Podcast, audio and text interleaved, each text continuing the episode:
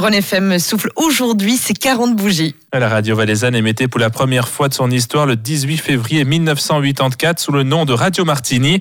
Lancé par des pionniers dans le sous-sol de leur maison, le média s'est au fil des années émancipé. Il a changé de nom une première fois pour Radio Rhône, puis pour Rhône FM.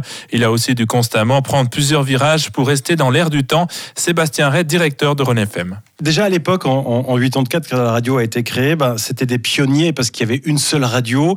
Et de se dire, bah, tiens, on fait une petite radio pour euh, Martini, c'était déjà innovant. Et puis je crois que le, les pionniers ont, ont, donné ce rythme à la radio parce qu'on a toujours été euh, en lien avec notre temps. Effectivement, bah, il a fallu ensuite lancer le DAB+, une chaîne de radio, Vertical Radio.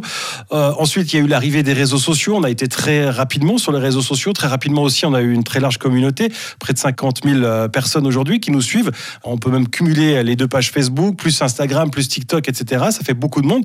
On a ensuite euh, bah, lancé euh, une chaîne de télévision parce que là aussi, on s'est dit il y a quelque chose à faire. Il faut toujours innover, toujours essayer euh, de coller à l'air du temps, même si l'image a tendance à disparaître au niveau des chaînes de télévision linéaires.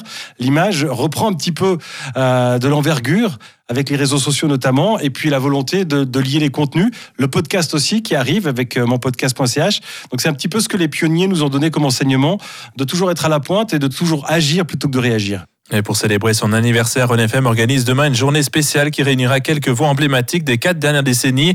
Anecdotes, souvenirs et dédicaces pour ceux qui s'en souviennent rythmeront la journée. À 40 ans, FM regarde aussi l'avenir sereinement malgré les difficultés rencontrées ces dernières années par la presse suisse. Mais Sébastien Rey se veut confiant pour FM. Oui, si on regarde ce qui se passe dans la presse écrite, euh, quasiment pas une semaine euh, sans qu'il y ait des licenciements.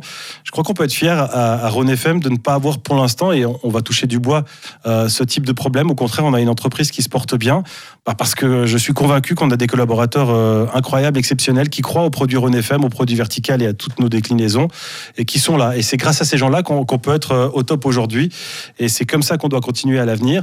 on n'est pas à l'abri, évidemment, de, de mauvaises surprises, mais pour l'instant, les les, signaux sont plutôt positifs, sont ouverts. Et tant qu'on aura la confiance des auditeurs, bah, il n'y a pas de raison que ça change. Et la journée spéciale 40 ans de Rhône FM est à vivre sur nos ondes et sur Rhône TV demain de 6h à 14h et de 16h à 20h.